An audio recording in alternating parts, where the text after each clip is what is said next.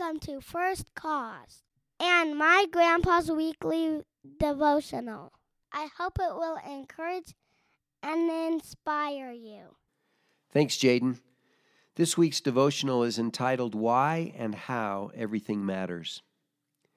The word everything has two meanings: every single thing or total, all, and something enormously important. For this writing, both definitions apply. I was quite taken by how powerfully this word weaves throughout Scripture. From a number of passages beginning in Psalms and camping primarily in the New Testament, I've constructed 7 key premises that in turn give us a strong foundation as Christians with which to tackle any and all issues. My desire is to specifically address the two major issues that dominate our society at this time: politics and racism prejudice.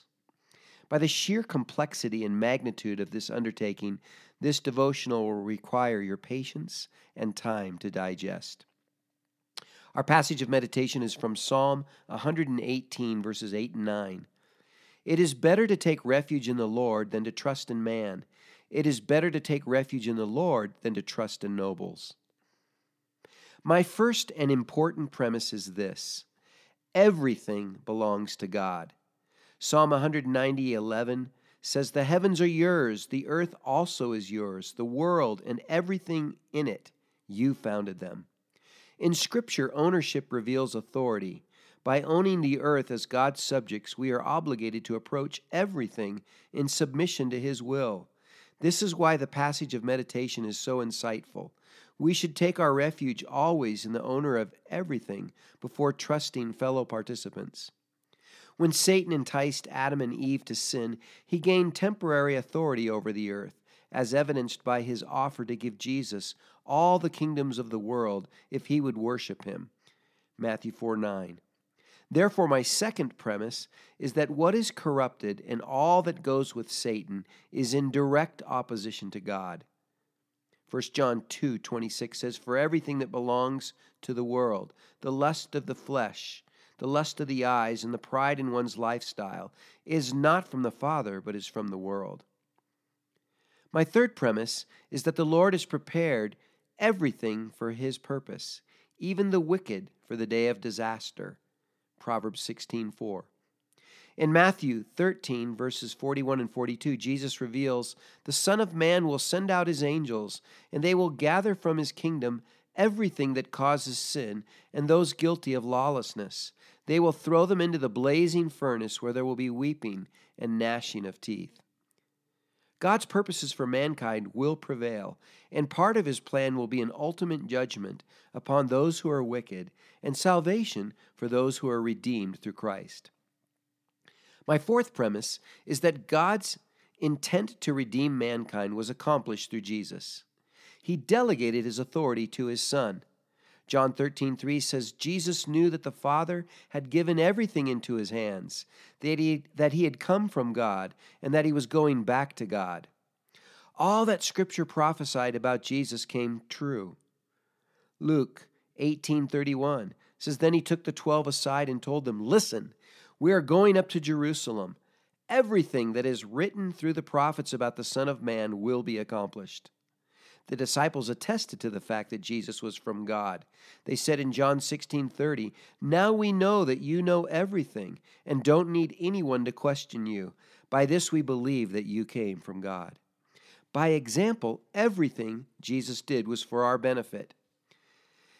They were extremely astonished and said, "He has done everything well. He even makes deaf people hear and people unable to speak talk."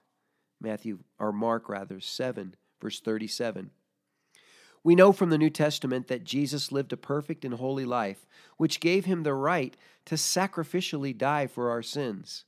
Premise 5 is that all who trust Jesus as their Savior and Lord must be willing to lay aside everything so as to faithfully follow Him. Matthew 13:44 says, "The kingdom of heaven is like treasure buried in a field that a man found and reburied. Then in his joy he goes and sells everything he has and buys that field." Mark 10:28, Peter began to tell Him, "Look, we have left everything and followed you."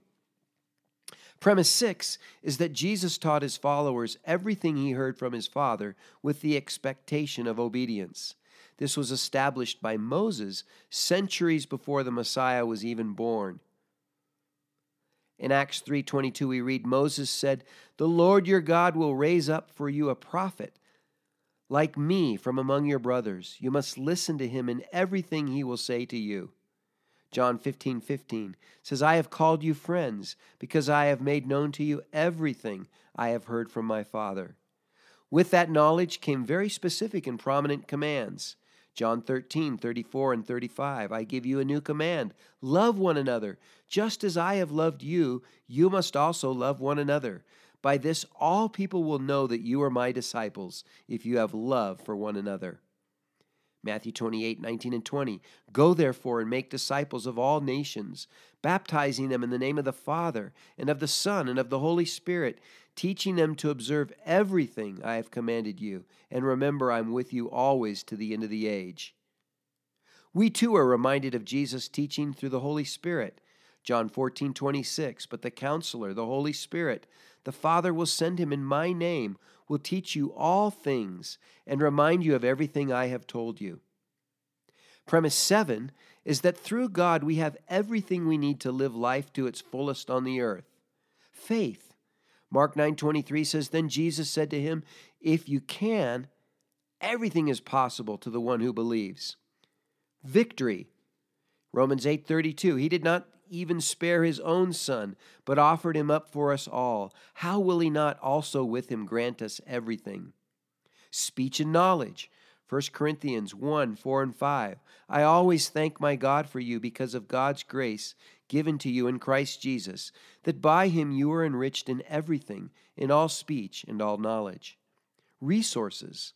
2 Corinthians 9:8, "And God is able to make every grace overflow to you, so that in every way, always having everything you need, you may excel in every good work." Understanding. 2 Timothy 2:7 and 8, "Consider what I say, for the Lord will give you understanding in everything. Keep your attention on Jesus Christ as risen from the dead and descended from David. This is according to my gospel." And 1 Corinthians 2:14 and 15. "But the unbeliever does not welcome what comes from God's Spirit, because it is foolishness to him. He is not able to understand it, since it is evaluated spiritually.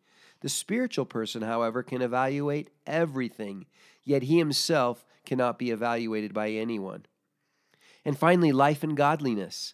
2 Peter 1:3, "His divine power has given us everything required for life and godliness, through the knowledge of him who called us by his own glory and goodness." By knowing and applying what God gives us, we are equipped to tackle the most complex and controversial issues. Therefore, given these 7 premises, how as believers ought we approach the issue of politics? Bruce Covey wrote in The End of Religion, "Whenever the church goes into bed with political powers, the church becomes the state's whore." That statement ought to grab our attention and rouse thinking. When I think about politics, 4 points come to mind. First, we must stop boasting in human leaders. This very practice sets up divisions, is earthly-minded, and tied to worldly systems. I believe it is unwise to label ourselves Democrats, Republicans, Libertarians, Socialists, etc. By doing so, we make ourselves subservient to their systems and ideology. Now, this does not mean we should not vote. Voting is a time-honored, recognized procedure our authorities have established, and we are responsible citizens to vote wisely. Jesus never identified himself with a party, Sadducee, Pharisee, Zealot, nor did his followers. Today, the exception to this is those who feel spiritually called to enter into the political realm for the purpose of holding an office. In this case, unless elected as an independent, it's impossible not to be aligned with a party. However, the believer should foremost identify as a follower of Christ and not make prominent political affiliation, especially when such labels generate divisiveness. See 1 Corinthians 3:18 to 32. By putting politics first, we significantly risk turning people off from hearing about Christ. Second, stop arguing. Arguing, grumbling, and belittling those of opposing views does not honor God. Again, this is differentiated from debate. Debating is the process of discussing opposing viewpoints. Keeping the debate to the subject is of worth. Slandering and making accusations against the person holding views takes one down a pernicious path that creates resentment and causes harm. Jesus condemned the religious leaders of his day for their blatant hypocrisy. Their words did not match their actions. He called out what was wrong, but this did not stop him from loving them and from associating with them. He did not demean people. Our nation has cremated civil discussion. Politeness is devoured by an obsession to be right that refuses to spare the dignity of the other speaker. Few seem to listen to understand, but rather listen to respond. See Philippians 2:13-15. Third, beware of misusing words that have high meaning. For example, if a person speaks or stands up against another politician today, of whom we also are opposed, there is a tendency to applaud that person as one of character or integrity. We should be reminded that character and integrity are earned by a tested and authentic reputation, setting a noble example, and living out traits like considerateness, courageousness, faithfulness, flexibleness, humbleness, loyalty, etc. If the person's word attack another, infuse inflamed rhetoric, and arouse anger, yet are applauded for character, the very principle is devalued. I suspect this is why respect seems to be a lost concept, because too many Christians have succumbed to the worldly philosophy that I'm right, so it doesn't matter if I'm loud or obnoxious. Network newscasts that shout out their opinions are not our model to emulate. Fourth, use discernment before communicating. How many times do believers get angry by something read on social media or heard from a broadcast and react quickly with visceral words that serve only to stir up more anger or controversy? If Christ has enriched us in speech, knowledge, and understanding, it ought to be reflected as much in what we don't communicate as what we do communicate.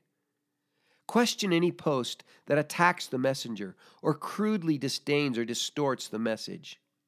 We also know that it is immature and disingenuous to criticize, take out of context, or find fault with every action or word of those we oppose. Politics are so partisan that no party seem able to recognize or admit anything good of their opponent. Considerateness is replaced by the practice of piling on. We know it is wrong if Jesus would not do it. That comes from premise 4. So, let us now move on to a second topic, racism and prejudice. Racism is defined in the dictionary as a belief or doctrine that inherent differences among the various human racial groups determine cultural or individual achievement, usually involving the idea that one's own race is superior and has the right to dominate others, or that a particular racial group is inferior to the others. It's a policy, a system of government, etc., based upon or fostering such a doctrine, discrimination, hatred, or intolerance of another race or other races. Prejudice is defined in the dictionary as any preconceived opinion or feeling, either favorable or unfavorable, unreasonable feelings, opinions, or attitudes, especially of a hostile nature, regarding an ethnic, racial, social, or religious group. With the 7 premises as our foundation, how, as believers, ought we approach this incendiary issue? Neil Ripken wrote in The Insanity of Obedience, "The greatest hindrance to the growth of God's kingdom globally is racism." I remember as an Army lieutenant with 101st Airborne Division Air Assault, my 1st Battalion commander was Lieutenant Colonel Lowry. He had previously served as a history professor at West Point. He recommended me for selection to the Assistant Division Commander for Operations, aide-de-camp. That assignment was life-changing and was a catalyst in me becoming a general officer. Lieutenant Colonel Lowry was a splendid commander. Unfortunately, he was relieved of command by a brigade commander, ironically named Colonel White. It was a blatant act of racism. Later, Lieutenant Colonel Lowry was exonerated, but the damage was done, and it ended his promising career. That was my first blatant experience with racism. As with politics, four principles come to mind with respect to racism and prejudice. First, Christians should be clothed with empathy. That's understanding from our seventh premise. True empathy honors the feelings, attitudes, and thoughts of another. My good friend Mike, a Caucasian, illustrated empathy when he wrote the following. MLK's and many others' peaceful work and leadership brought about sweeping legal changes in our nation. Yet an unarmed, restrained, peaceful black man can be killed by a white policeman in public without any interference. If that officer had been killing a dog in the same way, passers-by would have tackled him to save the dog. Empathetic believers do not rationalize, make excuses, or attempt to shift the blame. They own the problem. This means solidarity in decrying wrong behavior, confession for standing by instead of for standing up. It also means not accusing a person of not understanding simply because they are not of the same race. If we don't know a person's upbringing, cultural exposure, or education, we should not stereotype that person as clueless. Empathy demands discussion, consists of prayer, and thrives on love. It gives up rights to do what is right. Paul said in 1 Corinthians 9:12, if others have this right to receive benefits from you, don't we even more? However, we have not made use of this right. Instead, we endure everything so that we will not hinder the gospel of Christ. Second, prejudice is deeply complex as an issue because of the number of factors which influence it: culture, personal experience, education, and trauma, just to name a few. Therefore, it seems that we must do better as whites and blacks at coming together to create an even more effective strategy than trumpeting slogans. Permit me to address two contemporary slogans, white privilege and Black Lives Matter. The challenge as a white person when I'm confronted with the phrase white privilege is that it labels me because of my colorless pigment with no solution proffered and with intent that could be perceived as guilt-inducing. This is ironic because in itself this is a subtle form of racism. Jews throughout the world could easily cry, Gentile privilege. Aborigines and native cultures justifiably may chant invader privilege. Yes, white privilege is real and prevalent, but I care about eliminating racism, and I grew up overseas as a child where I was the minority. So I do know something about this issue. Instead of marching under signs decrying white privilege, why couldn't we march under a banner stating all God's children? This does three things. It unites, it brings us into accountability before the Creator, and puts Him into the place of prominence, which is our first premise. Racism, prejudice, will never be solved politically because this at its core is a spiritual issue. Legislation cannot change people's hearts. Only Jesus the Redeemer can do that. The phrase Black Lives Matter elicits from those who find this constraining, all lives matter. The former is offended that the latter doesn't get it, while the latter is offended that the former won't get over it. Both positions speak truth. Neither position is ultimately satisfactory. What is needed is what Paul wrote, the Ephesians, in Ephesians 5:13. Everything exposed by the light is made clear. Shining light on prejudice reveals a much deeper sin than white treatment of black.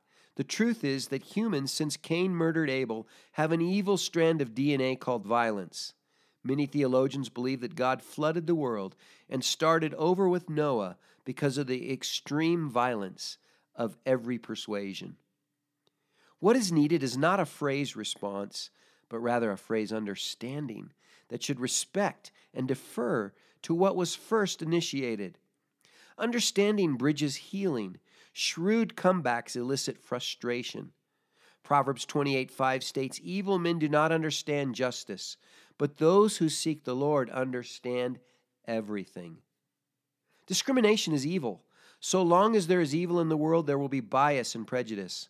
What makes discrimination particularly difficult is the sustained generational tragedy that causes one race to bitterly feel there is no hope in ever achieving true equality. Again, this is exceptionally painful because until Jesus returns, there will be no true equality. To hope for change is noble, but under Satan's strategy of divide and conquer, no true peace will occur until the Prince of Peace reigns. Third, violence is never an acceptable solution to injustice or an antidote for pain. What made Martin Luther King so brilliant was his effective ability to spotlight injustice without giving his enemies opportunities to find fault in his character or actions. Stating his dream had far greater impact than those who fabricate nightmares. His assassination would cost far more American lives than the prior killing of President Kennedy. Paul noted in 1 Corinthians 10:23, everything is permissible, but not everything is helpful. Everything is permissible, but not everything builds up. Violence is unbeneficial and unedifying. It pours cement on the fractured thinking of bigots and racists. It propels them to waive acceptance and embrace discrimination. It is the intolerance of absolutes that allows authorities to condone violence as acceptable expression, and the eventual effect is the death of society. Rationalism demands to party with no thoughts to food poisoning. Lawlessness burns down the store of the hard-working, slave-descended grandmother because it is easier to selfishly loot than to thoughtfully love. Fourth, reconciliation always is preceded by confession. I can apologize for my white descendants' treatments of blacks and Native Americans, but it is without knowledge of their beliefs or behavior. It is better to apologize for personal sins of commission or omission. Before the Lord, as far as I know, I'm not a racist. But I don't know what I don't know. So to my black brothers and sisters, I apologize if there was action I should have taken, but failed to take, or for being passive when I should have been active. I do feel your pain as much as that is possible, and I do want to understand. If you know of an offense by me, please share it so that I can personally make it right. I don't see color when I see people. I see family. That is why I count many of you as my closest friends and why I love you and feel enriched by your lives. Bobby, Rob, Carl, Mike, Luther, Consuelo. One of my greatest life experiences was singing with people representing 67 nationalities in a church in Gothenburg, Sweden. It was a foretaste of heaven. We followers of Jesus can make a difference in improving our nation and denouncing prejudice by immersion in God's everything. Paul, inspired by the Holy Spirit, pointed the way, and whatever you do in word or in deed, do everything in the name of the Lord Jesus, giving thanks to God the Father through him. Colossians 3:17. Our inspirational thought comes from Andrew Murray in Absolute Surrender.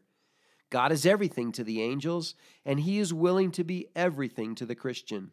If I can learn every moment of the day to depend upon God, everything will come right. You will get the higher life if you depend absolutely upon God. Thanks for listening. If you would like to learn more about First Cause or receive Grandpa's devotionals by email, just go to www.firstcause.org and click on the free weekly devotional button. Our goal is to give you something to think about.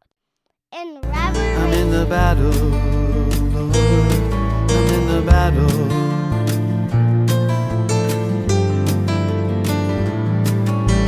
Lord.